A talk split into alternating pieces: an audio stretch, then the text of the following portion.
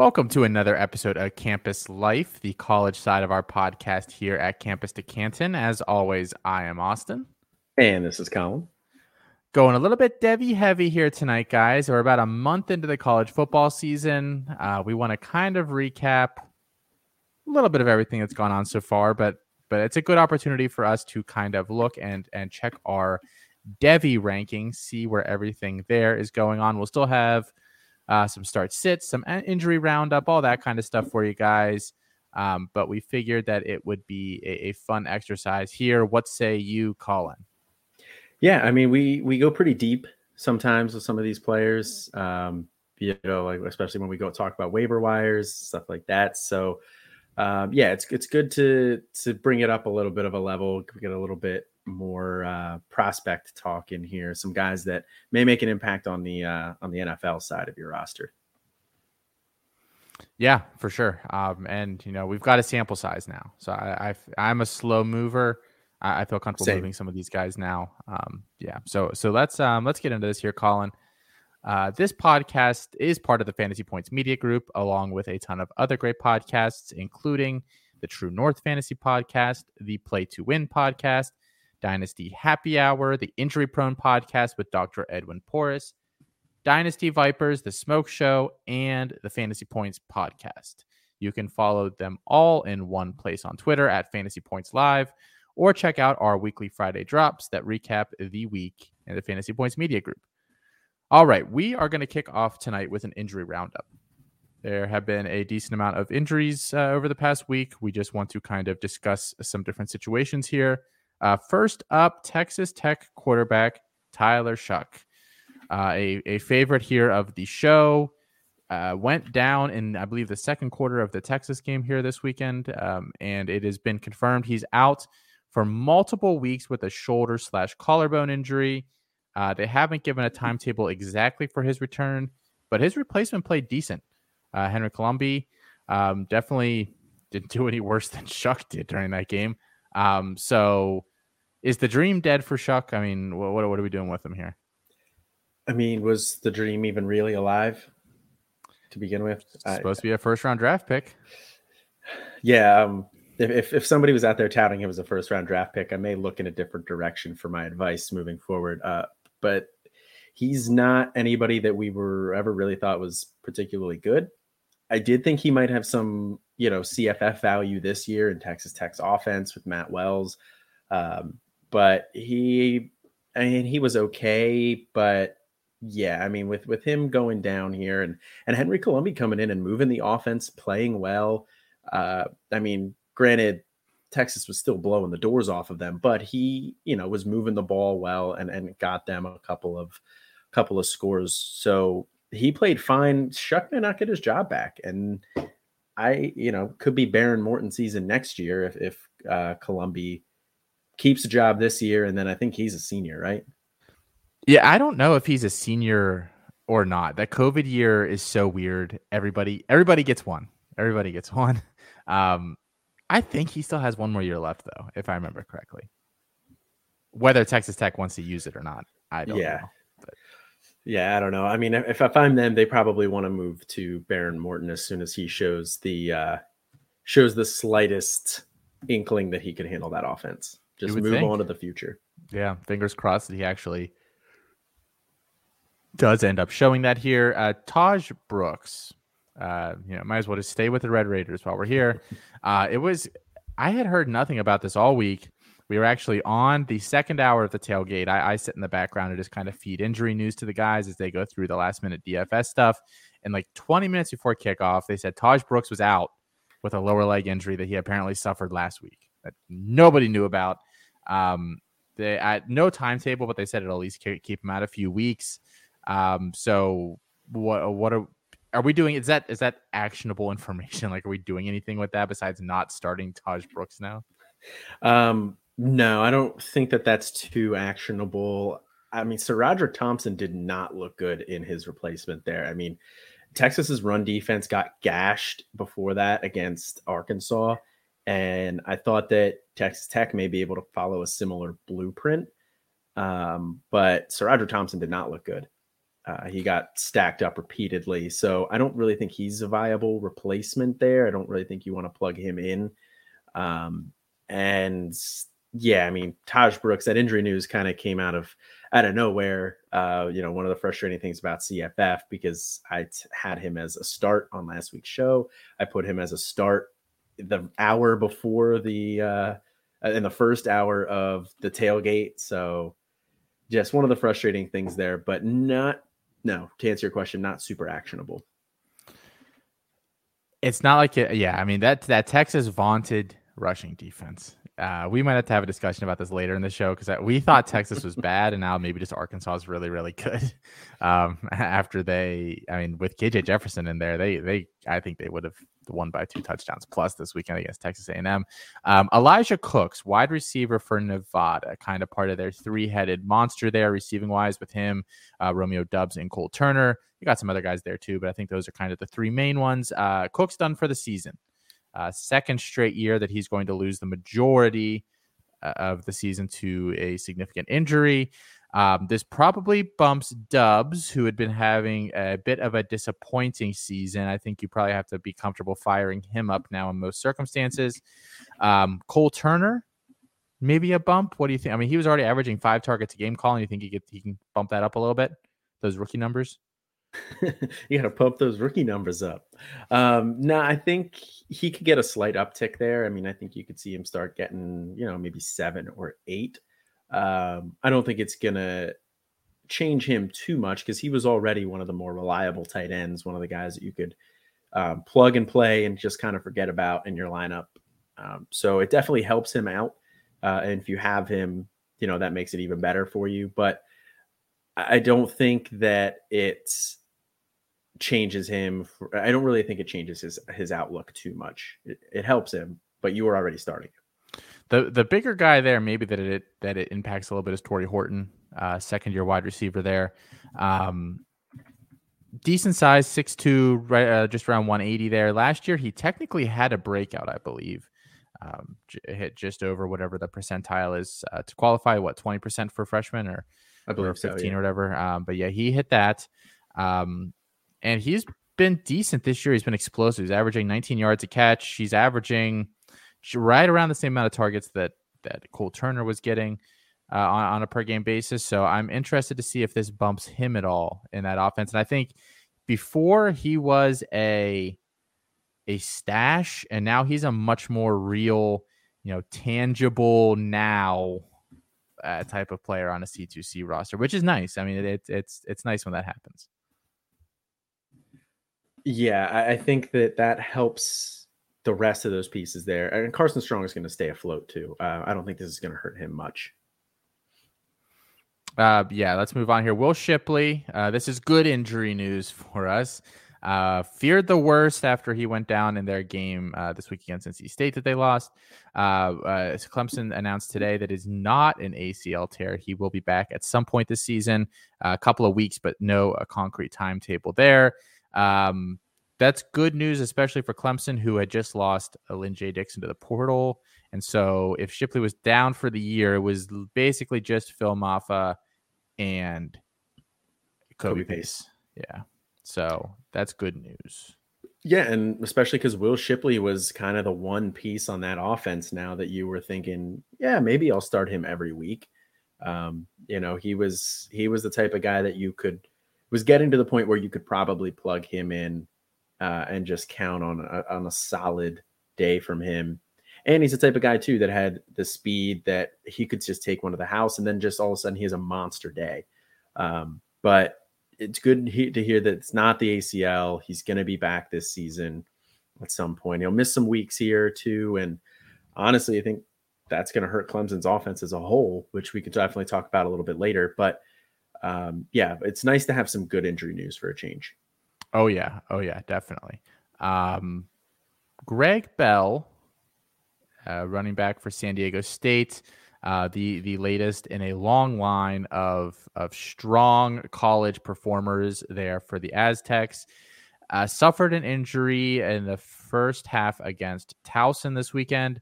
Uh, I haven't seen if they've ruled him out for the year or not, but they're calling it a significant shoulder injury. Uh, and so we're probably not going to see much of him at least for a while. His replacement this week was, and I'm totally going to say this wrong, and I apologize. I think it's Kaegun Williams. It's K A E G U N. I'm assuming it's pronounced Kagan. Uh, went 10 carries, 76 yards, and a touchdown. That's an intriguing option, I think, because uh, that school is more system than talent. Are you rushing to pick Kaegun Williams up, Colin? Um, I mean, if I there's not really a, a, ton of options this week on the waiver wire, like we we'll, we'll talk about a little bit later. But yeah, I mean, he's out of the guys available. If you have an opening here, or if you had Greg Bell and you know, um, you could and you needed somebody to replace him, yeah, I, I would go pick up um, Kaegun Williams because I think that uh, you know, like you said, it's more system than uh, than, than player, like we saw with Donnel Pumphrey and um, Rashad, Rashad Penny. Penny. So you can kind of plug and play whoever that is in there. So yeah, you can go pick up Kaegun Williams. Yeah, I, I would um I'd recommend it. I'm not sure. I, I, would assume he's probably not rostered most places. I actually did not look up his um his percentages beforehand here. Kendall Milton could have played this week according to uh, the head coach down there, but they opted not to. And the coach basically said we didn't play him this week because it's Vanderbilt, which was hilarious. I was reading the quote, I was like, "Damn," which makes sense because Georgia was up by what 35 points at the end of the first quarter or something like that. I mean, it was just an absolute bloodbath. Um, so we had to assume that he'll probably be back here this week for uh, big game against Arkansas. Um, and then Noah Cain, the other guy here. Um, no timetable on his return, but I think he's considered week to week. And I would assume that he's probably back. I think this is, again, a we are playing Villanova this week. I'm not sure we really need you, buddy. Um, I, I, could be wrong on that, but reading between the lines, that's what that one sounds like to me. I don't know, Colin, you're our Penn State insider. Uh, give us some information. Yeah, I mean that one, uh, that that one kind of surprised me because it didn't really. There, he only had one carry, and it didn't look like a carry that he got hurt on. There was no noticeable injury really. And so I, I mean they just stopped giving him the ball. I, I figured something had to be wrong. But yeah, I feel like it was probably we're playing Villanova. Keyvone Lee is is playing fine. He's, you know, keeping the offense moving. You know, we can lean on him this week. They get Indiana this week too, who hasn't quite been as good as what we thought they were going to be, or what some people thought they were going to be at the beginning of the year. Um, so it wouldn't surprise me, honestly, if we saw a heavier dosage of Lee this week as well. And they, you know, give Cain some carries or, or maybe even potentially completely rest him. I'm not entirely sure because they do get Iowa uh, the week after that. And that's going to be a big one. That's probably going to be two top 10 teams going at each other, potentially even two top five. So it wouldn't surprise me if Cain sits a bit this week. You know, for a, for a Penn State insider, you literally you really didn't have any information there that was good. Um, so I never claimed to be a Penn State insider. kind of a beat reporter, are you? the only reason I brought you on this stupid show. All right. you needed a Penn State beat reporter that bad? I did specifically. I, I needed that, or the show wouldn't have worked. Um, all right, let's move into headlines here, guys. We're just going to talk about a couple of, of topics that have been bouncing around a little bit. Um, again, with a Devy lean, but uh, not necessarily. First question I have here for you, Colin. I'm not going to say exactly what it says on the show. I was curious. I was curious. What the heck, heck, is wrong with DJ Uiagalelei there at Clemson? That offense has been god awful you can watch, and we'll talk about Oklahoma here in a little bit too. Like, we just know, like, you could have for the last three weeks been like, this is the week Clemson loses. This is the week Clemson loses. and you were going to be right eventually because they've just looked like crap and been hanging on by the skin of their teeth. I mean, against Georgia Tech two weeks ago, they uh, were a goal line stand away from possibly going into overtime. I mean, they, they, they looked terrible against Georgia there week one. They really haven't gotten going at all this season, lost in double overtime this week to NC State. So, what the heck is wrong with DJU? So, I think it's a little bit twofold here. He doesn't look as poised as what he did in that small sample size last year. Um, so, I mean, that could definitely be a part of it too. He's not handling the pressure all that well, but he's getting a lot of pressure because that O line is not very good. Um, his wide receivers are not good. Um, they cannot really separate very well. They're just kind of big jump ball guys. Like we talked about before, they're just carbon copies of each other and they're not really helping him out. So he doesn't have a lot of help, but it's definitely somewhat on him. Like I said, he's not really looked that good under pressure.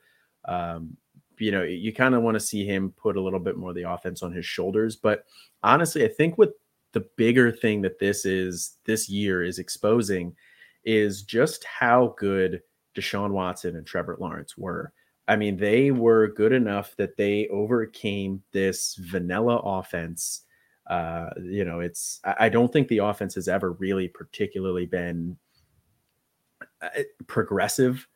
Um, it's it's kind of bland overall, and I think that Deshaun Watson and Trevor Lawrence really covered up for a lot of those holes. Uh, and now you're you're not seeing that this year. You're, you're seeing DJU struggle a bit, and it's kind of bringing some of those other things to light.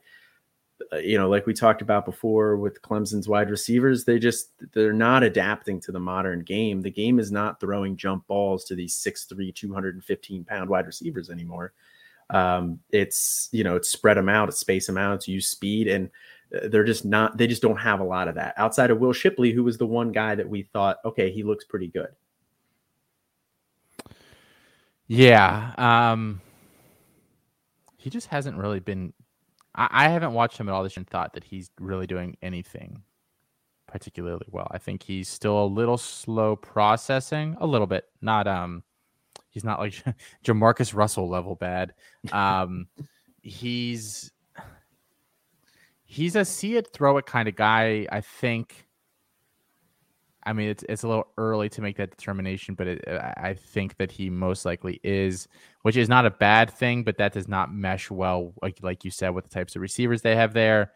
Um, I really don't know what the fix is.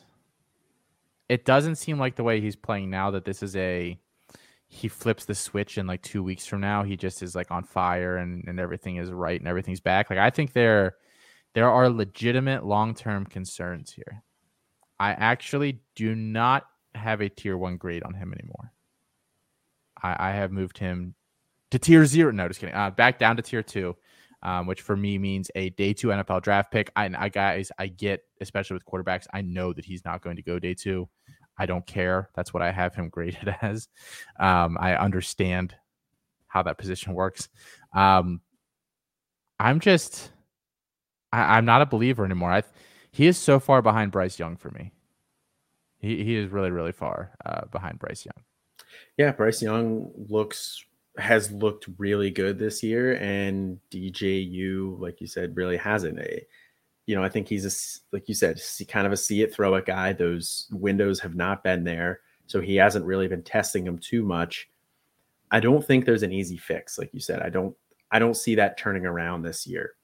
Um, and honestly, I don't know if I see it turning around next year either, because I don't know if I see Dabo and the rest of that staff as the type of off uh, guys who will be like, okay, maybe what we're doing now isn't working. Let's go out and get some speed guys. Because if they wanted to do that, they're Clemson. You know, they could go out and get, they could probably pry Christian Leary from Alabama if he's like not getting the playing time there, you know, or they could go out and get a if if a Wan'Dale Robinson type player is available and they wanted him, they could go get him. So, but I don't think they're going to do that. So I don't know if I see a fix this year. I don't know if I see a fix next year either. Uh, I still really like the talent overall. I mean, he's got all the tools that you're looking for, but it's at this point, it's kind of just that. It's just the tools. Over under. Last question here. Um, two and a half losses for Clemson this season. They're already at two. I was gonna say they're already at two. Did they lose they another haven't, game? They haven't played NC UNC yet. Um, That's not looking like a difficult game at this point either, though. I mean, hey, Boston College this week's undefeated. They're four and zero. Oh. Wake Forest is undefeated. Um, okay, three and a half. One. Over under three and a half. Oh, I'll take the under on three and a half. I was going back and forth on the under, uh, okay. uh, the under on two and a half. Okay. I think two and a half is fine.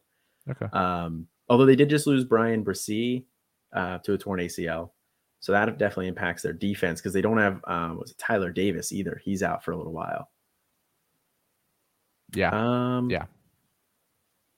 I think they'll lose one more. I'll take okay. the over on two and a half, but it's it's okay. close. Okay. Over on two and a half, under on three and a half. Um, another QB question here, Colin. Is there a quarterback controversy at Ohio State? Um, CJ Stroud suffering a little bit from a shoulder injury. Uh, they they sat him out this week. It was Kyle McCord's time to shine. He played okay. I, I thought he played a pretty solid game. 13 for 18, uh, 319 yards, two touchdowns, one interception. That Ohio State offense, man, inflates these quarterback numbers like you would not freaking believe. It's honestly amazing.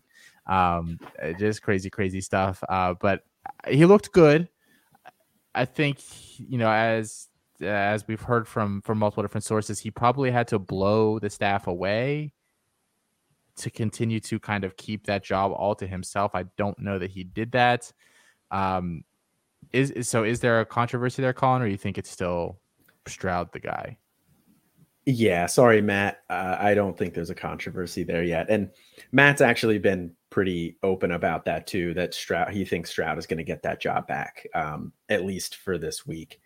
But yeah, I, I still think it's CJ Stroud's job. Um, Kyle McCord came in and he looked good. He looked pretty good. Once he settled down, uh, he looked good. So that's definitely that definitely helps him out because you know we thought we liked CJ Stroud or I mean uh, Kyle McCord, but we weren't sure how much we were going to get to see him this year. So yes, it was against Akron, but to see him at least get out there and put a game's worth of tape on um, is going to be nice. Now he was also pushing the ball downfield, which is not something that we saw from CJ Stroud too much. Uh, now, CJ Stroud did get that shoulder injury reportedly in the Minnesota game, which is the first game of the year. So he's been battling through that a bit. Uh, so I think that probably has a part something to do with why he hasn't pushed it downfield. It'll be interesting to see him when he gets back because, like I said, I think he'll get that starting job back. He'll probably start this week. Um, so I'll be interested to see how he looks throwing the ball downfield. Um, I don't think there's a QB controversy yet, but it's it's kind of a it's kind of something to monitor for sure. So I actually I'm trying to find this tweet right now um, that I saw a day or so ago um, that said of quarterbacks right now um, that are pushing the ball downfield, um, Stroud is actually the most aggressive downfield passer. 55% of his passes travel at least 10 yards. Interesting. Yeah, which surprised me a little bit. Now he hasn't been very accurate with them. Right. Uh, uh, but he is at least trying it, um, which is, like I said, very, very interesting to me. Uh, so I think there's a bit of a disconnect between what's actually happening and, and kind of the narrative where now everyone wants to say that, that McCord was, was um, doing something that, that Stroud wasn't doing. Stroud was trying to do it. Uh, he just wasn't particularly effective at it, and part of it could be that shoulder. Um, like, if you have a, a solid quarterback in there, that offense kind of runs itself.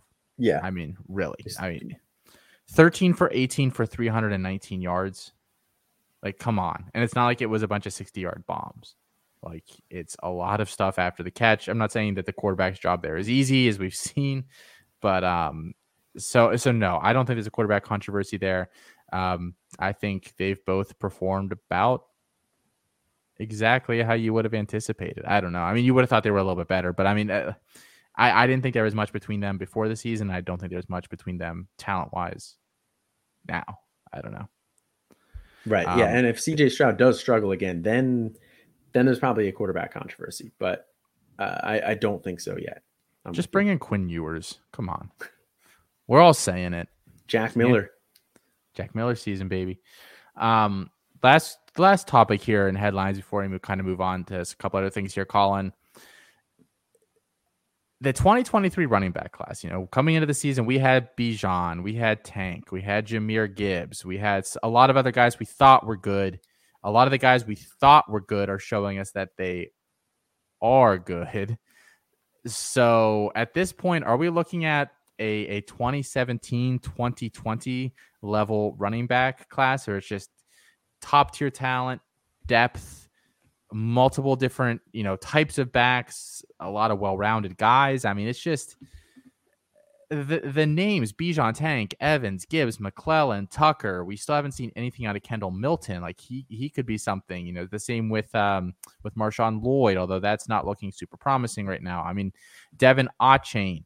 There are just so many backs across the country in this class that are just killing it right now. Yeah, I mean, I think that this 2023 class is looking like it's going to be on par with the 2020 class, 2017 class. Uh, I think this is going to be very, very good. Um, Zach Evans ha- has looked really good too. Um, McClellan has looked good in limited work. I would really like to see him have more of a role. Uh, that's kind of been frustrating. Um, same with Kendall Milton too. I'd like to see him get more work because we think we like both of those guys. I still think I like both of those guys, but they haven't really showed it as much as some of the other guys there. And uh, you know, guys like Demarkcus Bowman too, another guy we really haven't seen much out of. But then you get guys like Brandon Thomas and Blake Corum who came in and have really both looked really good. Um, Izzy Abanikanda, obviously. of course, Izzy Abanikanda. Um, Ulysses Bentley has even looked pretty good here these past two weeks as well. So it's looking he's, like he's technically 2022 eligible, I believe. Oh, is he? Yeah, just throwing just throwing that out there. Oh, yeah, oh, well, uh, I see I see a lot of people say that, and I believe he is 2022 eligible. Whether fair he actually enough. comes out this year or not, I kind of doubt it. But Deuce Vaughn, yes, Deuce Vaughn, uh, and like you touched on with Marshawn Lloyd, um, you know, hasn't really quite lived up to that yet either. But another guy that we still thought was very talented. So I think this is they're just solidifying what we thought about them, really, um, for the most part. And then there's a couple guys that have have popped up that you know we haven't been expecting, like Blake Corum. weren't expecting that kind of an output from him, and Brandon Thomas. Yeah, um, you're going to talk about Sean Tucker a little bit here in a little bit, so I'm not going to um, steal your thunder on that one. But um, I mean, the only one of these backs has had a disappointing year, I think, is Jahmyr Gibbs relatively. And that's just because, like, relative to what we expected. And that whole offense has just been a dumpster fire, you know, flipping between a couple different quarterbacks. Um, eh, they're they're not you know particularly a talented team overall, so that that's kind of held held Gibbs back. But I mean, McClellan's had a decent year. He has not been the guy there, but I think people that aren't just you know, oh well, he's the most talented guy in the roster. He should play no matter what. Um, I think we knew that he was not going to be the guy this year. Roydell Williams had a good game this week, and talk about another. I mean, they're just name after name after name here. Um, I'm really really looking forward to this class um, because there. I mean, there's there's receivers. Uh, uh, there's the only downfall of this class is we only have one quarterback we like. Yeah. right now. That's yeah. a bummer. Uh, well, one other guy that you know we neither of us have mentioned yet, but I was just looking through some of our rankings here. Chip Trayanum you know, oh yeah, looked really good week one. Um, yeah. He's been banged up since, but yeah, I mean, he, that's another guy we haven't mentioned, but throw his name in there. Exactly. So a lot of different backs there. Um, let's go into stock up, stock down here. Um, got as we've done the past couple weeks, we each have two stock up, two stock down. Um, Colin rolling with a Pitt guy this week. I appreciate that. I, w- I would never talk about a Penn State guy in this section. So of course not. You're you're the bigger man than me, obviously. Yeah. Um. I mean, my my guy stock up here is is Jordan Addison, and it, it's kind of hard for him to get too much higher than what he was, um, because there was a lot of hype around him after having that big freshman breakout year. But I think the biggest thing for me through his performance so far this year is he's just kind of solidified uh, that. He's made me feel a lot better about it. Uh, you know, I, there were some other guys in that range that uh, I liked a lot better. Um, so I didn't end up with Jordan Addison really anywhere, I don't think. Um, guys like Parker Washington, I liked better. Josh Downs was going in a similar range. I liked him better. Um, so, I, you know, he, but he's really he, he's played very well, especially these past two weeks. Uh, six catches, 124 yards, three touchdowns. Six catches, 179 yards, and three touchdowns the past two weeks um, like I said, he's, he's kind of picking up right where he left off, and, and, he's solidifying that he deserves to be, you know, fringe. Oh, well, not fringe top ten overall, but definitely top ten in the, in the 2023 class. He he profiles really similar similarly to Zay Flowers for me, another guy that just for some reason I don't love that profile. I know that I like you know the six foot 180 guy, but I, like I don't see enough versatility out of Jordan Addison to make me fall in love with him. He is still so much a YAC guy. The only times he's really open deep, like he he scores an inordinate amount of touchdowns where it's just broken coverage, and there's like nobody. With I don't. I don't. I mean, maybe he's just a really good route runner. Uh, I don't think. I don't think that's necessarily it. Uh, scores on a lot of plays like that. Um, he's just not well rounded enough for me. I don't think he's a bad player. I think he's definitely. I have him as a day two guy. Um, I would be comfortable taking him in round two of a rookie draft. Uh, probably not any earlier than that.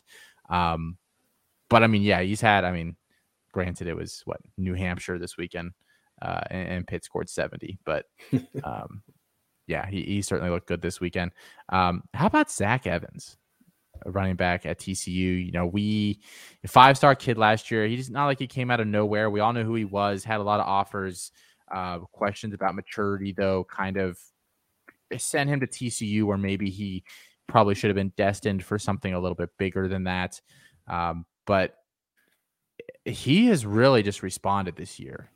You know, he um, is up to uh, uh, 210, 215. Uh, so that's we wanted to see that after he weighed in at 195 last season. He answered that question. Um, and then he's gone out and just looked really good on the field against Cal two weeks ago uh, 190 yards rushing and a touchdown. Uh, this week against SMU, he went 15 carries, 113 yards, and then three catches, 70 and a touchdown. He's he was their whole offense this weekend. He was very impressive uh, in all facets of the game. He just looks like a natural runner. I, I, think last year he was overthinking it a little bit. Now he seems much more comfortable. Um, he's my RB four in the class now. I've bumped him over Jase McClellan.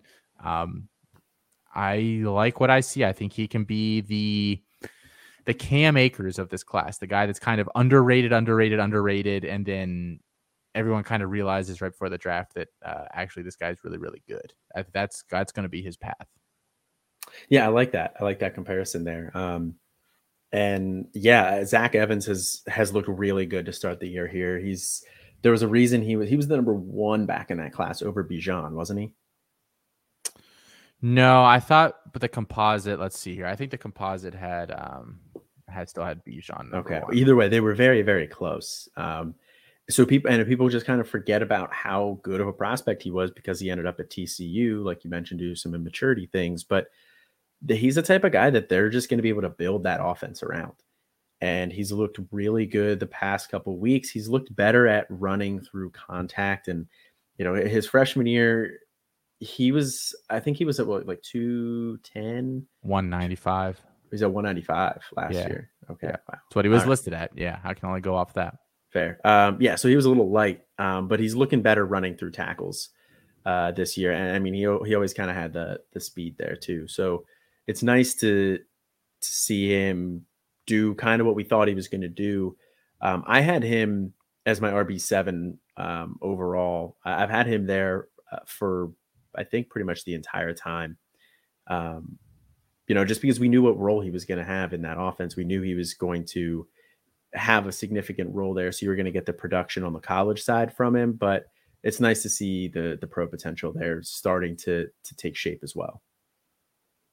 Um, I believe I had him as RB eight or nine coming into the year. Um, so he's he's RB seven in my just straight C two C rankings. Um, but yeah. Um, and, and just so uh, Bijan was a .9928 coming out of high school, and Zach Evans was .9925. Okay, so very so very not cool. not not too far off. Yeah, yeah. Who's your second guy, Colin?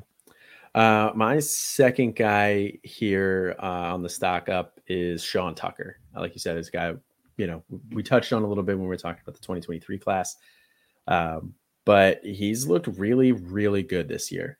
Um, he's has over 130 yards rushing um, and, and, at least one touchdown in every game. The only game he didn't go over 130 yards in was Rutgers, but Rutgers actually has a really good run defense. They held Blake Corum to 68 yards rushing on 21 carries.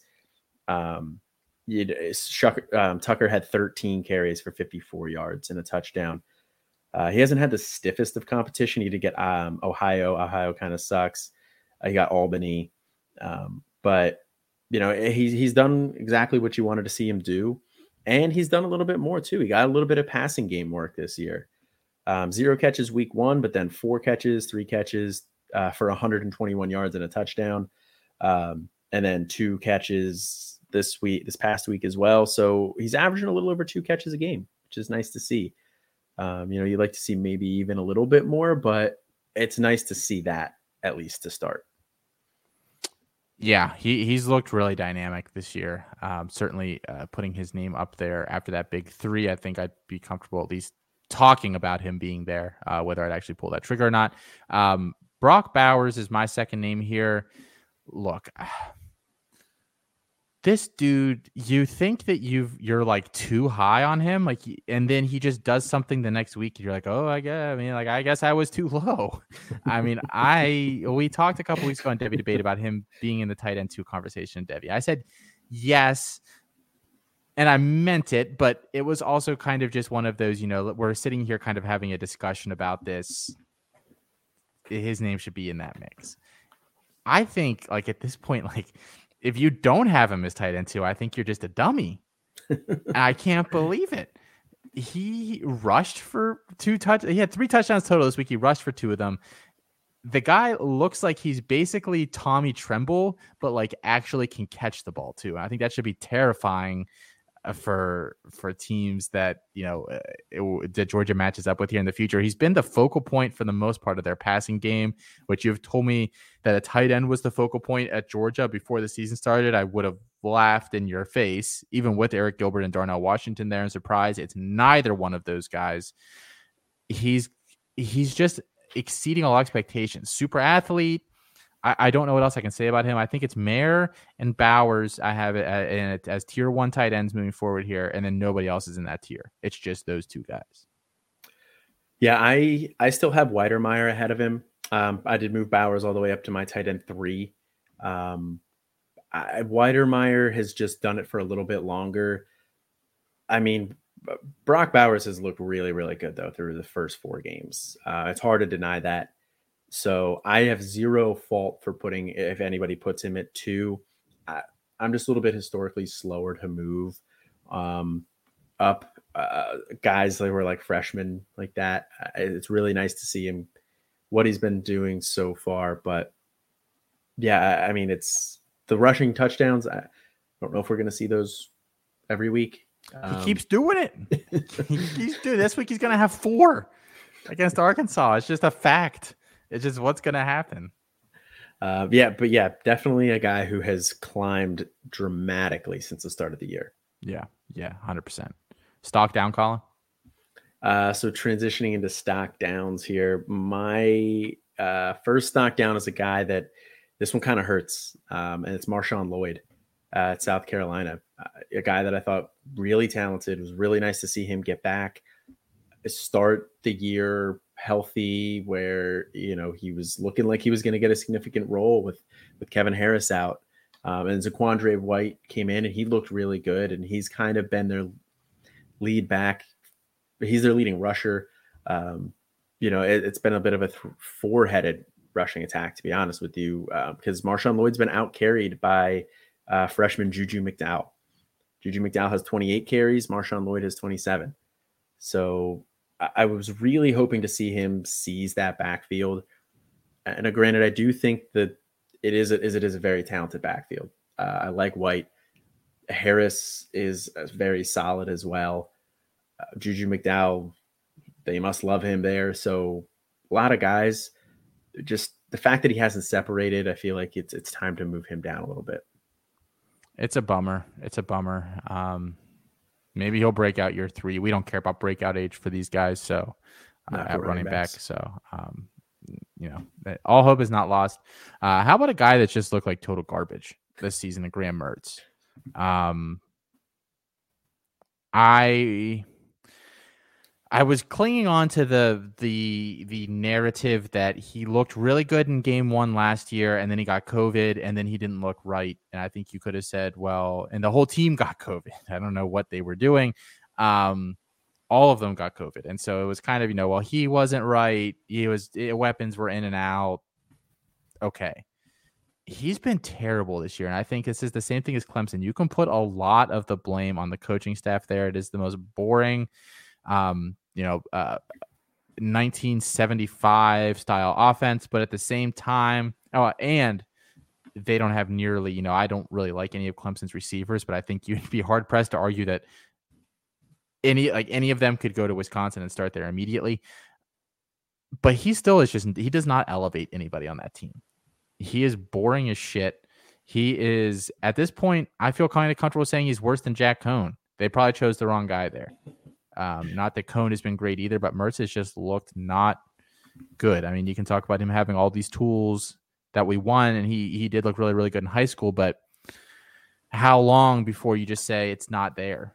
I mean, I, I think he's just a case of a guy that it's just not there. Maybe that's why he ended up with, at Wisconsin and not somewhere bigger with how talented he looked in high school. I, I really don't know.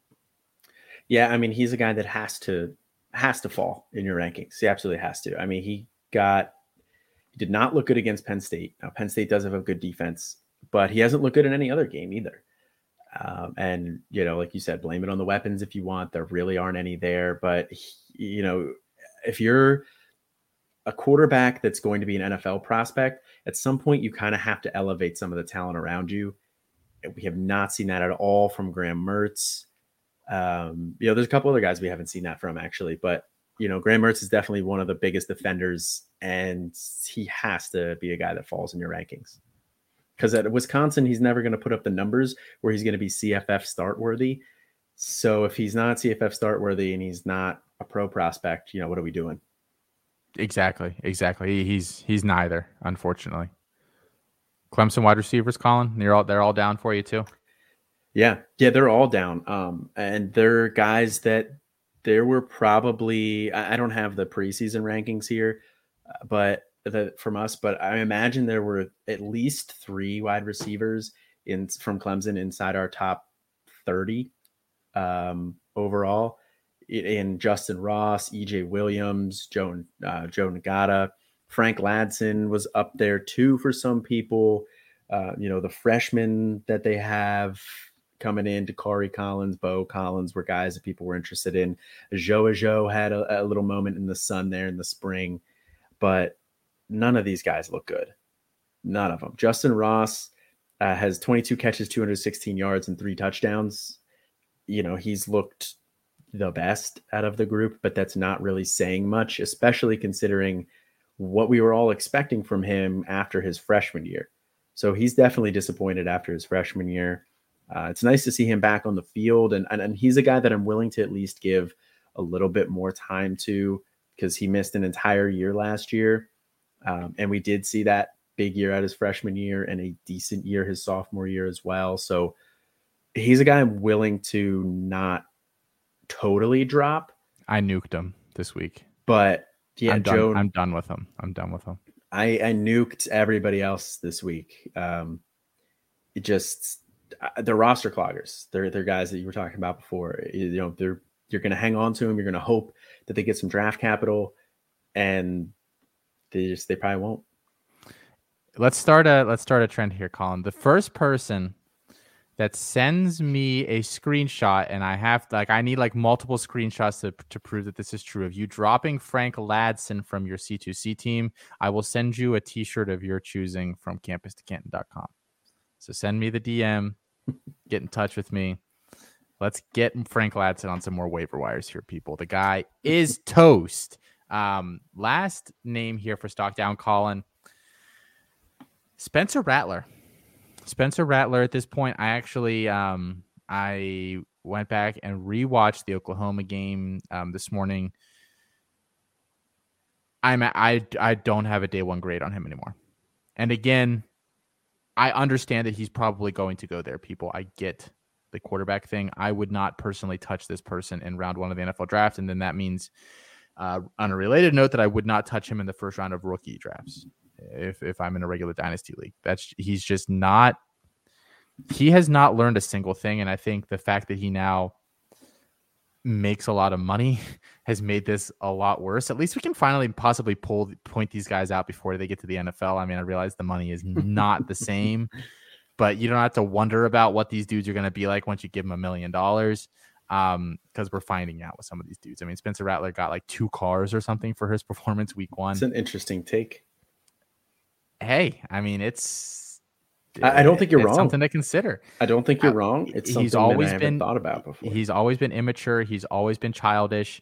He's he's an egomaniac, but yet was crying on the sideline this weekend because the fans were chanting for Caleb Williams. I mean, I do not I do not get the psyche of this kid at all. I don't understand it. But it's not good at the moment. He he is not there totally as a passer. I don't I don't know what the issue is. Yeah, he's he's, he's all tools and no anything else. I mean, he if they had lost that game the other day, it would have been on him because he just he hasn't elevated that offense a single time this year. They're another team like Clemson that you're just like, well, I think next week could be the week they lose. I think next week they're lucky. I think Kansas State has a has a pretty poor pass defense and they're missing Skylar Thompson, or else I would feel pretty comfortable picking Kansas State to win that game. Yeah, yeah, it's definitely been disappointing for him, and you know, it wouldn't surprise me if they make a move to Caleb Williams at some point with, with how he's looked. I mean, he hasn't he hasn't lost them a game yet, like you said, but it just kind of feels like it's coming. Um, how so, long? I mean, do we see Caleb Williams at all this year? The performances can't get much worse than what we saw on Saturday, and we didn't see Caleb Williams at all, which leads me to believe that that, that leash is pretty long. I'm not sure. It's not an endless leash, but it. I mean, no plays at all for Caleb, and I think they're so different stylistically that you could ex- you could say, "Oh, we had a package drawn up." Yeah, before the game, true. you know, you could paint it as that and not throw Spencer under the bus, Spencer Rattler, and he did not do it. Yeah, that's true. Uh, I mean, like you talked about, though, his psyche seems so fragile that maybe he doesn't even want to risk it. Um, but also, Caleb Williams, despite how he looked in the spring game, that was a very simplified offense. Like his high school tape just did not really show uh, much of a advanced passer. He just he's got the arm, you know, but he, he needed a lot of work in the passing game. Uh, the anticipation really wasn't there. So maybe that that's part of the reason why we're not going to see Caleb Williams here. But I think with Spencer Rattler too, he is going to go round one. He's an Oklahoma quarterback. He's got all the tools you're looking for. Some NFL team is going to take him in the first round. So this is that would be, I think, your chance to kind of get out on him. The the perception on him is definitely down, especially in the Devy and C2C community. So I don't think I would sell him yet. I think I would ride this storm out a little bit, hope he improves it a little, and then wait until the rookie hype starts to build. And then probably I would try and move him. So if you have him, hold him and just hope for a little bit of a rebound and a better selling window. For a guy who is going to go in the first round, he will get first round draft capital. I don't know if I'm selling Rattler. I would just probably, I mean, try to go buy Caleb Williams if you can. Um, because I mean, it's not been pretty. All right, let's dive into the waiver wire here, Colin. Um, last week was a shallow week, as we talked about. We only really gave you three names. Uh, all of them did pretty well. Uh, Gerry Bohanon uh, for Baylor there had a decent game. They upset uh, Iowa State. Jaylen Warren we said looked like he was becoming the guy in uh, the Oklahoma State backfield, and uh, he was had had himself a nice game as well. And then I actually didn't see how Tayon Fleet Davis did, but he was the other guy that we kind of gave you as a name to watch. Um, so we have four names this week, not an overwhelming amount. I mean, we're we're a few weeks into the season now. I think we've kind of identified the the guys that are, are emerging, and at this point, you're basically just opportunistically picking up guys that are benefiting due to injuries. Um, but we do have a couple names here. Chance Nolan, quarterback at Oregon State. Oregon State upset USC this weekend. Nolan looked really, really good in that game. Um, just didn't. I mean, the fact that he was playing at Oregon State against USC like that, that just did not phase him at all. Uh, impressive performance. Uh, 15 for 19 for 213 yards, four touchdowns. Uh, he's been decent fantasy wise. I have a couple bids on him in places. I think you know two percent rostered. I think he should be. If you have quarterback issues anywhere, you could do a lot worse. Yeah, yeah, I definitely think you could do a lot worse. Uh, like you said, he looked solid. The the big stage there against USC didn't really phase him. I don't know if that's going to phase too many people the rest of the year with kind of the way they've looked. Um, but yeah, he he was he's been solid and is definitely worth a pickup at two percent rostered. You can get him pretty much anywhere. Um, here's a name, Colin, that I've literally not heard anybody talk about, and he's a cheat code, and I'm going to tell you why. Jordan Myers, tight end slash wide receiver at Rice, had 50 points this week in fantasy. He, yeah, and do you know why he's a total cheat code? Because he's listed as a wide receiver. Because he doesn't play either of those. He's a running back. Oh. They shifted Rice shifted him to running back this year. It's taken him a couple games to get fired up, but now he is their lead back there. and you can start him at tight end. BRB. Talk about let me let me put some waiver claims in here. The big problem with tight end is that the guys in college don't get volume. You won't find a tight end in college that is going to get more volume, more opportunity than Jordan Myers, simply because he's not actually a tight end and he's not actually a wide receiver. So I have some extremely hefty bids on Jordan Myers this week. I expect to get him in a couple places. I'm only really interested in him because I think he's a senior. I'm really only interested on teams where I'm a super contender, just for the fact that I only get one year out of him. But man, I mean, he's he's a cheat code for the rest of the year, guys. I think he's really, really, really. If your league mates are not listening to the show and you can go get him for cheap, you can just run to the championship. Uh, it really sucks that uh that we're in the same league here. I mean, I appreciate you because I that was not a guy that was on my radar to be honest with you. I debated not talking about him tonight, but I thought I would be doing a disservice to people if I didn't say it. That's that's much appreciated. I appreciate it. I'm sure the listeners appreciate it uh, you know, we want all the cheat codes we can get here, but I, I wasn't even paying attention to Rice. So really not a guy that was on my radar. And I'm sure that there's other, a lot of other people out there that's not on their radar either. So, you know, if, uh, if you're listening to this and your waiver wire um, is later than Tuesday morning, if you know, if it's Tuesday afternoon or Wednesday morning, you know, go out, put a claim on it. Yeah, I, I 100% do it uh, as long as you're not in the league with me. I, I advocate this highly. Um, We're gonna battle it out for him. bring it on, sucker. Uh, maybe I'm just bluffing and I make you spend an exorbitant amount of money. Well, let's in all of our leagues. let's uh let's split up let's split up leagues like we're divorced parents okay we can discuss we can discuss uh, last, last or two more names here two running backs pat garwo running back at boston college um, looked really really good this week against mizzou um, figure they'll probably focus a little more on the ground game there with uh, out. Um, are you interested in, in Garwo, who's only 2% rostered, Colin? Yeah, yeah, absolutely. Uh, I don't think we're going to see another performance like we just saw last week because Missouri's run defense is an absolute sieve. Uh, they gave up a ton of yards pretty much every single week, including against, I think, of Southeastern Missouri or some directional school somewhere and in, in, the FCS. I love that. That's like the biggest insult we can. Some directional school. um, so yeah, I don't know if we see that type of performance all year again, but I think he's going to get steady volume, especially with um, Jurkovec out, and Grosel hasn't been bad. So it's not like they can just strictly key on Garwo the entire time. But I do think they'll make him the focal point of the offense. So he's definitely a guy worth picking up.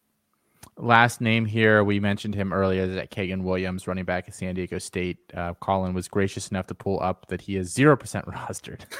so, um, unless you're very, very unlucky, uh, he is probably available in your league. And if you need some running back help, could certainly do a lot worse there, uh, especially with it sounding like Greg Bell is out uh, for the foreseeable future. Um, I'll go ahead. I was just, I don't think you have to spend much to get him either. Um, I would probably not pick him up unless I'm a contender, but yeah, you, you won't have to spend much to go pick him up. So no. I, I, think it's worth it. Yeah, I, would agree with that. Um, all right, Colin, we're here again. Our weekly start sit competition, guys. we spend a stupid amount of time between the two of us looking through information weekly and we still had five players scratched that we picked to start sits due to injury this week. no indication when we shot, when we recorded the show early in the week that any of them would be out.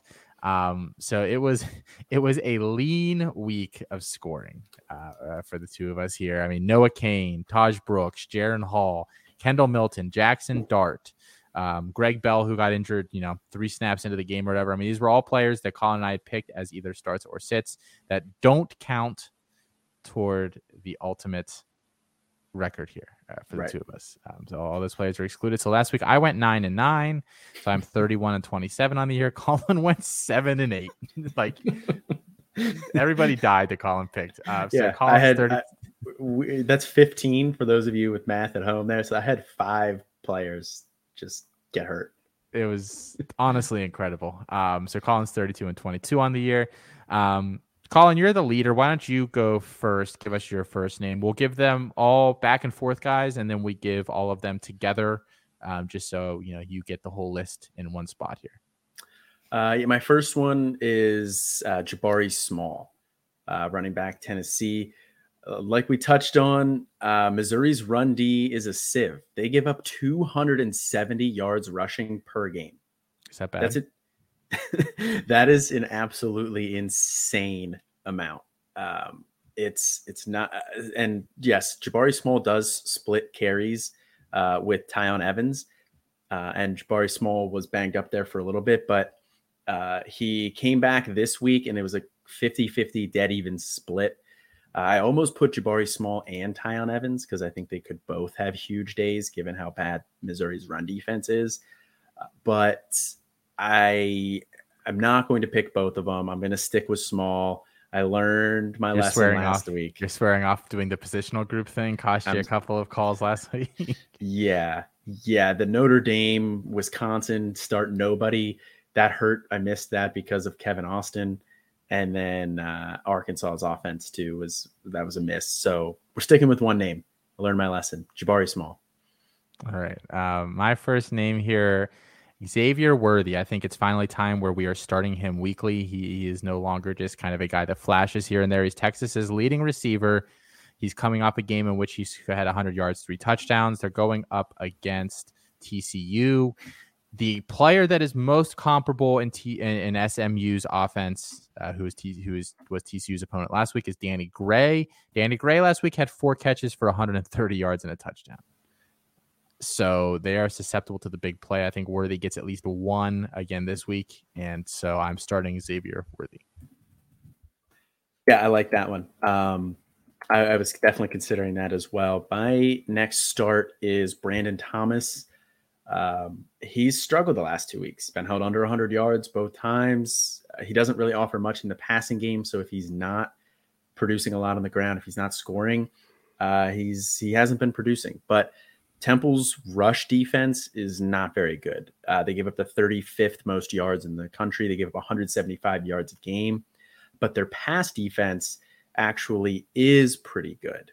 Um, their pass defense is 18th in the country. They give up 276 yards a game. So I think this is one where uh, Missouri or uh, Memphis gets back to leaning on the run game. Start Brandon Thomas. They also average a really low amount of passes against them, and I think it's just because their rush defense is so bad. But that's hmm. also something you have to consider. I mean, I'm I have like a whole list here. Uh, I was uh, I was actually every- off. I had the total offense. They give up the uh, least amount of pass offense or passing yeah. yards, 101. Yeah, I have 107.8, but either way, I'm using very very close. Um, I'm using CFBstats.com slash 2021 slash leader slash national slash no, no i'm gonna stop okay um, um my next start here this week is romeo doubs a guy that i've been critical of all offseason i said that he was a total reach because of elijah cooks coming back going to eat severely into that market share that was mostly true Doubs has not necessarily been a guy that you feel comfortable starting every week i think now he is um, with Cooks gone. I'm, I mean, I don't have any doubs, but if I did, I would start him. So you should do the same. Uh, my next start is Michael Pratt, quarterback Tulane. Uh, East Carolina gives up 327 yards passing per game, uh, and that's to teams like Charleston Southern, Marshall, South Carolina, and Zeb Noland. and Appalachian State. So not the not a murderer's row of of passing offenses here. I mean, Marshall, like South Carolina gets grouped in Marshall, Charleston, and, and App, State. State. Whoops. Yeah. So uh, East Carolina's passing defense is atrocious. Uh, Michael Pratt hasn't done as much as I thought he would the next couple weeks after that really nice week against Oklahoma in Week One. Uh, but I think he's going to have a nice bounce back here. Yeah, um, I'm th- third up here. Ulysses Bentley, running back at SMU, um, had that really bad week one. Really, week two, he did nothing except for one big run. And again, I don't play the the take the one run out game, but I think it's significant in terms of projecting forward. Um, he was really good last week. I watched a lot of that game against TCU. He was consistent all game. Um, it, it, it just constantly breaking, you know, six, seven, eight, double digit yards per carry. It was really, really good. Uh, USF gives up 232 yards per game on the ground. We've talked about them before on this show, targeting them if you have guys going against them. Um, to be honest, if I had Siggers, their other running back, I'd probably start Siggers this week too, because SMU will run it if it's there.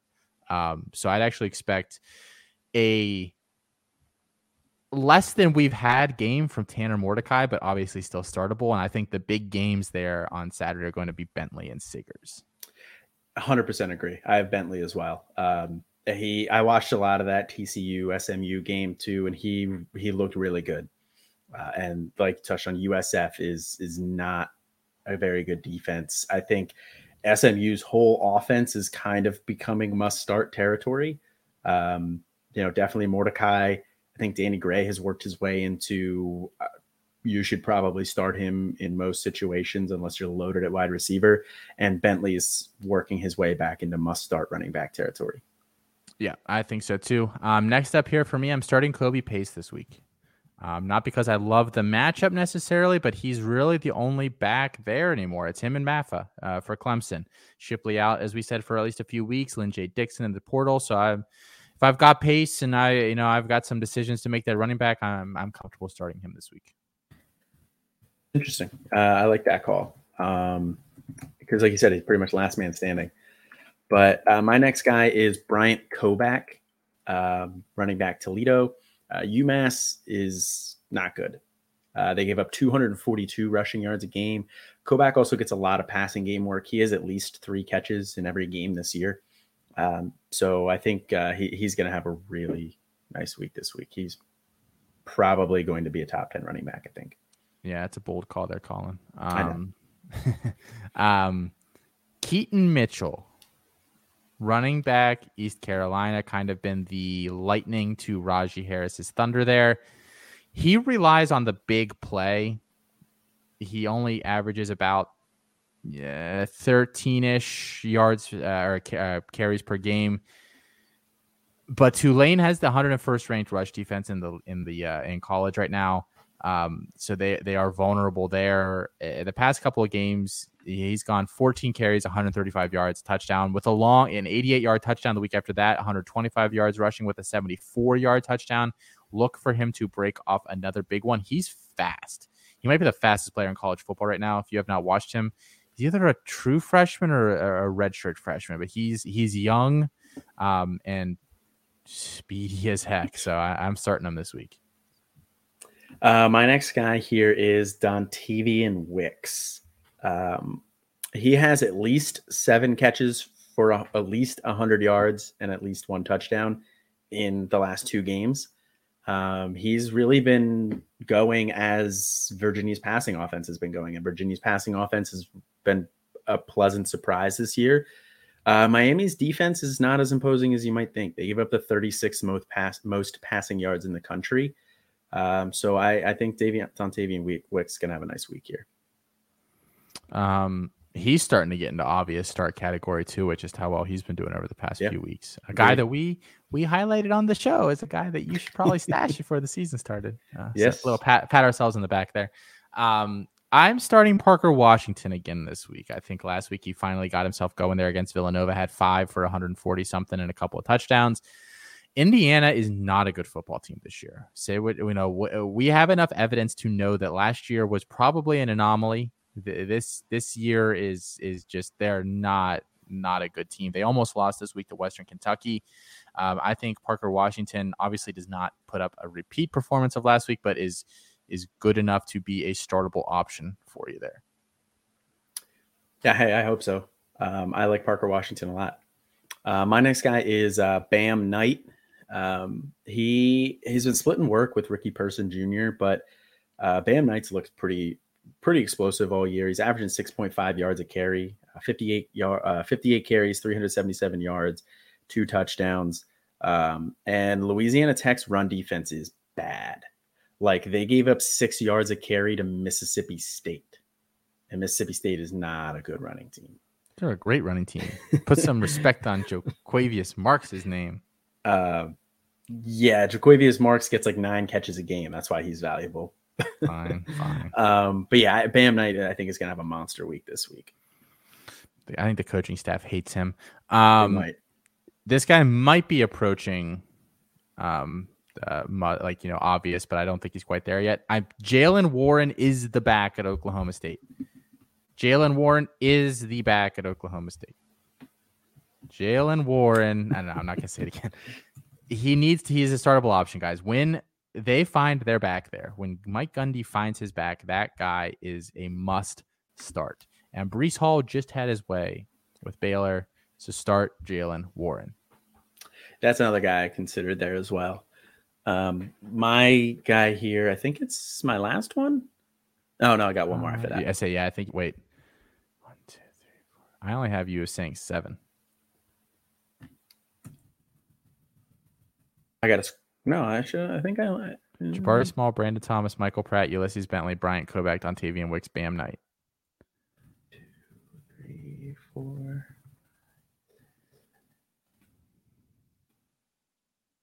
I uh, we'll, we'll figure it out then. But I have ten on my list here. I'll figure it out where I missed one. Colin can't count. Perfect. Okay. Um. Anyway, my next guy is, is a guy who's mostly in must start territory, but kind of gets overlooked just because of the offense that he's in. Um, and is another guy that I just wanted to highlight uh, with how well he's been doing this year. It's um, Jaivon Heiligh, uh, wide receiver for Coastal Carolina. Um, like I said, he's he's had he's kind of a must start. So this one's a little soft. But I mean, he's he's been having a fantastic year. He's over 100 yards and at least one touchdown in every game this year, except for one. And that one game, he had 91 yards. Um, UL Monroe has the fourth worst passing defense, and their rush defense only gives up 78 yards per game.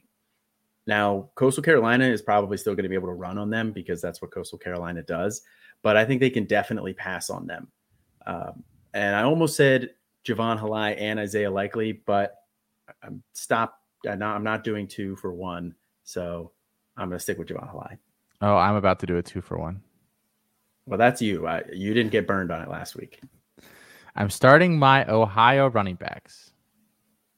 I know they've gotten Colin before um, against Akron. Akron just not very good as we witnessed this past week on a primetime game against Ohio State. O'Shaan Allison and Demontre Tuggle. I think if you roster either of them, um, who have both been kind of churning along at about a five uh, yards per carry clip this year, um, yeah, fire them up, fire them up. I found the one I missed. Um, it's because I skipped one to go down to Ulysses Bentley when you mentioned him. You always um, skip all over the place. You come to your list at the end, and you're like, they're not even close to the order that I'm sitting here have them in. yeah. Like, what the heck? I do. I, I, well, when you mention a guy, then I'm like, yeah, I had him too. Um, but I also, you know, like to gauge him off of the guys that you said. Talk about guys that are similar, so I, I do mess myself up. But uh, my next guy is Chris Reynolds, uh, quarterback for Charlotte.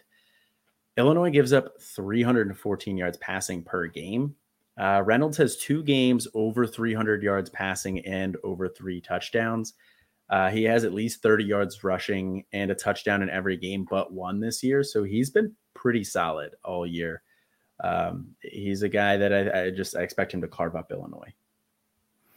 Um, my next one here, I my last couple I usually go a little bold, guys. I think we all know this. Um, Garrett Shrader, quarterback at Syracuse, nice. Florida State has been freaking torched by dual threat running backs this year, guys. Malik Cunningham just had like 50 points against them last week. Granted, I think Garrett Shrader would wishes he was as good as Malik Cunningham, but he had two rushing touchdowns last week. They they use him a lot in the red zone, which I actually think partially hurts Sean Tucker, who would get a lot of those carries otherwise. Uh, but but Shrader even if he doesn't pass for 300 yards, it doesn't matter. He's going to get at least one rush and, or at least one touchdown on the ground. Um, so yeah, I'm I'm I'm actually starting Garrett Shrader if I have him. I think I have him in one league, maybe. Uh, that was my follow up. Do you have him anywhere? I think I have him in one league. Okay. I have. I mean, I have some deeper leagues. I mean, it's just, so. that's fair. Um, my last one here is uh, Jayden Daniels, uh, guy who we've you talked said about. To sit last week, right? I did. Yes, I did say to sit. I like what, like thirty-one points, I think. Yeah, he had seventy yards rushing and two touchdowns. So you probably shouldn't have sat him. No, you probably shouldn't. Have. Okay. okay. Thank I you. Just wanted, I wanted to check on that. Thanks. I mean, what was your record last week? Nine and nine. Yours was seven and eight. I mean, yeah, not good. Um, and a bunch of guys got hurt. So yeah, it's this is tough. This is tough because we try not to go with the obvious guys. But uh, anyway, Jayden Daniels, UCLA's pass defense is bad. They are. Uh, let me pull it back up here. They're the fourth worst pass defense in the country. Uh, average 330 yards against. So I think Daniels can have uh, a nice day with his arm. He should have a nice solid day passing. Um, but he also brings a threat with his legs, like we just saw last week with the two touchdowns and 70 some yards. So he can pick up points that way. So that gives him a nice floor. And I think the passing this week could give him a nice ceiling as well. Because um, UCLA's run defense is good. Uh, my last guy here is Jahleel Billingsley, tight end Alabama. Um, what's the over under at 77 and a half points now for Bama Ole Miss or something like that? mm. um, there's they're going to score a ton of points. Just like a bunch of guys are going to score points. Um, so Billingsley had a nice week this past week. Seems like maybe he's out of the doghouse. Um, I'm starting Julio Billingsley if I have him. So uh, yeah, that's all I got there. Um, so if you want to name your 10 for us, Colin, we'll go into our sits. Um, so my 10 here in the order that I have them on my sheet uh, Jabari Small, Brandon Thomas, Michael Pratt, Chris Reynolds, Ulysses Bentley, Bryant Koback, uh, Bam Knight, Dontayvion Wicks, Jaivon Heiligh, Jayden Daniels. All right. And mine, guys, were Xavier Worthy, Romeo Doubs, Ulysses Bentley, Kobe Pace, Keaton Mitchell, Parker Washington, Jaylen Warren, the Ohio running backs, not Ohio State, Ohio, uh, Garrett Shrader, and Jahleel Billingsley. Felt like I had to clarify. That's fair. Uh, all right, let's go to sits. Colin, you took the reins on start, so I'll go first on sits. How's that sound? Sounds good to me. Boom. Okay. Um, I can't believe I'm doing this again. It's Treylon Burks. I'm sitting Treylon Burks this week. Georgia gives up like a hundred pass yards a game. Guys. I almost picked. I almost picked Burks, but he's the type of guy who can burn you on one play my problem with him is against such like such a strong opponent. He's they basically boot him up all week. He doesn't practice at all. It's basically me my senior year of high school. I literally didn't practice at all. I just played the games. Um, they're doing the same exact thing with Treylon Burks. I would not be confused with Treylon Burks if you saw me run. Um, so similar not size, similar height, not that comparable.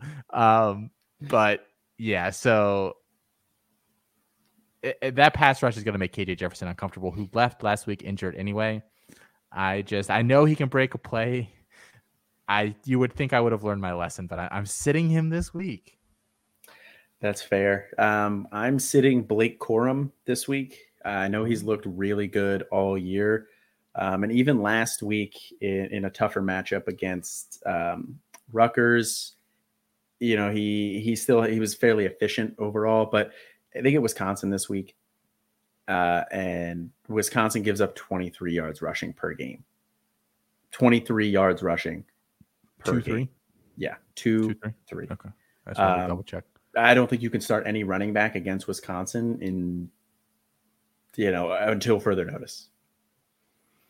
Um, for what it's worth, I have them at 22.67. So, um, so I um, rounded. uh, I'm sitting. I'm sitting Justin Hall this week. I'm done messing around with this stupid ass Ball State defense. They're really starting to piss me off. Um, they've just not been effective. Army doesn't have the best pass defense. They have a really good rush defense, and I just feel like like any defense that is moderately okay at anything, I feel like is gonna over is gonna overwhelm Ball State. So I'm sitting Justin Hall, and I guess like by proxy, I'm not starting Drew Plitt or Yo'Heinz Tyler either, but I wasn't gonna include them on this. Just Justin Hall. That's fair. Um, my next sit here is Taulia Tagovailoa. Uh, they get Iowa. Uh, and I'm not starting anybody against Iowa. Uh, there was a little bit of talk in our Discord today about starting Taulia, uh, uh, you know, because of uh, Iowa, you know, they had to come back against Colorado State there, but I mean, they still held um, Colorado State to 155 yards passing, 45 yards, or um, their leading rusher at 45 yards, 95 yards total. So I still don't think you could start anybody against Iowa's defense.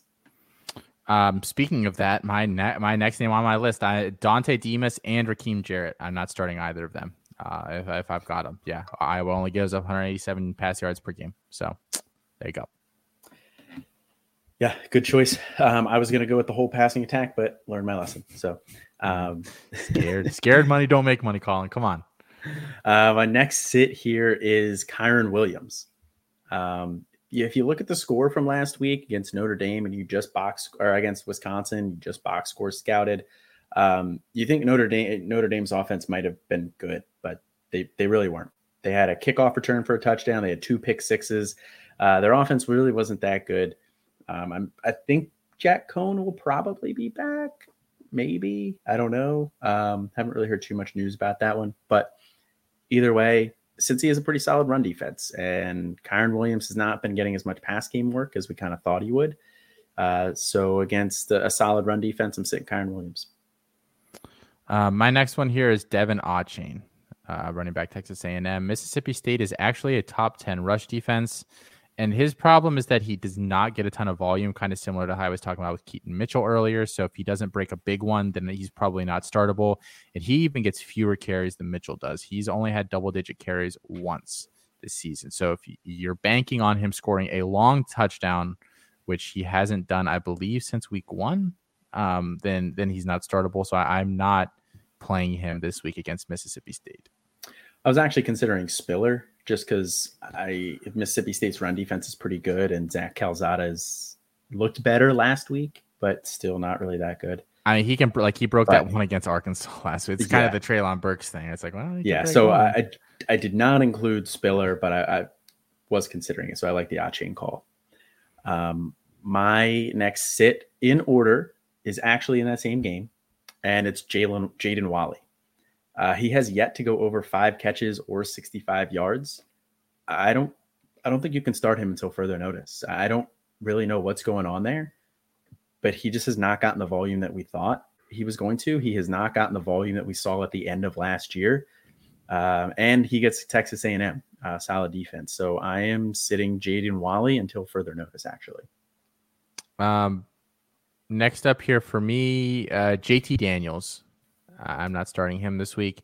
Arkansas has a pretty solid pass rush, and they have a top 10 pass defense. I think they're going to give, eh, you know, he struggles generally against a really strong pass rush. So I think the, the two of those combined, uh, not a great combination there for him. I just think if they don't score, it's not a very high scoring game uh, between those two. Um, so I'm, I'm not starting JT Daniels this week, which is a bummer. Like last week, Georgia's up by 35. You after the first quarter, you would have thought that Daniels did a lot, and he had like 15 points, and then he sat the rest of the day. I was like, come on. Yeah. Uh, my next sit here is Devin Neal. Um, you may be tempted to start him now that he's the RB1 at Kansas um, in a Lance Leipold offense. He did go over 100 yards, had a touchdown last week, but they get Iowa State. Uh, Iowa State's actually been a pretty solid run defense there. Um, so I, am not starting Devin Neal this week. And for what it's worth, I said start Devin Neal last week, and although he didn't technically hit our threshold for what we consider a hit, uh, he got you 16.5, and I would have been very happy with that performance out of Devin Neal. So, yeah, uh, out of protest, I am done talking for the rest of the podcast. I would just sit here and stare at Colin creepily. you're the one who scores those. oh, you're right. Okay. um, Wan'Dale Robinson's my next one here. Uh, look, Will Levis. We're not going to get into Will Levis discussion, but he struggled mightily in two games against SEC opposition this year. Um, against Mizzou a couple weeks ago, 10 for 18 for 179 yards, touchdown interception. This past week against South Carolina, 15 for 22 for 102 and an interception. Um, look, until Levis proves that he can do it against a better defense, I'm not, I can't uh, put Wan'Dale in. And if he's not, you know, the the volume isn't there, then you can say, well, maybe he'll score a touchdown. Wan'Dale has not scored a touchdown since week one. So I, am sitting Wan'Dale Robinson this week. We'll we'll see if that offense can can adjust a little bit. Um, my next sit here is Dustin Crum. Um, he actually had a good week last week, went over 300 yards passing. Uh, but other than that, he's been pretty underwhelming. Uh, under 200 yards in, in each of the other games. The touchdowns really are not there. Um, is three touchdowns on the year to two interceptions. And Bowling Green actually has a pretty solid pass defense. Uh, they are the 12th best pass defense in the country. So I'm not sitting Dustin. Crum, I'm not starting Dustin Crum. Um, next for me.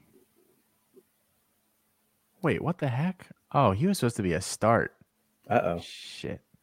I have Kevin Harris here, but I wanted to say he was a start this week, actually. Just do 11 and 9.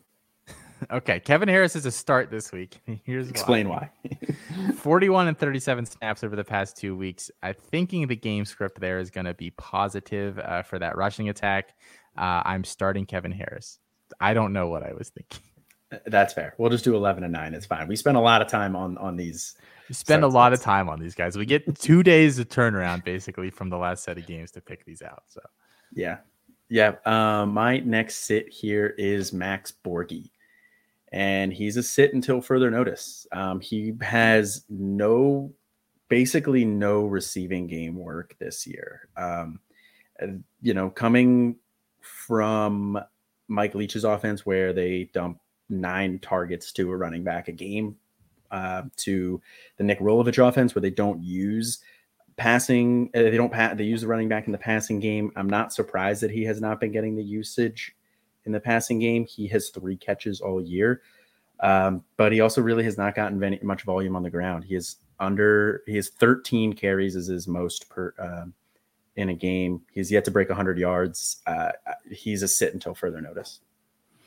Next up for me, and this one's actually a sit, uh, is Keaontay Ingram. Uh, fluky game last week, and he scored one of his touchdowns. Literally, Kedon Slovis fumbled a snap and he picked it up and ran it in for a touchdown. Like, I mean, he, he, was a little bit of a fluky performance, I think. Colorado has a decent rush defense. I believe they're around 30th in the country to just over 100 yards per game, 3.15 yards per attempt. Um, Ingram's a no no for me this week. Uh, staying in the same game, um, Kedon Slovis is a sit for me. Uh, yeah, he threw for 355 yards last week. Also threw for three interceptions and only one touchdown. Uh, he has four touchdowns and four interceptions on the year. He has one game with more than one touchdown. So you're basically, and he doesn't offer anything with his legs really.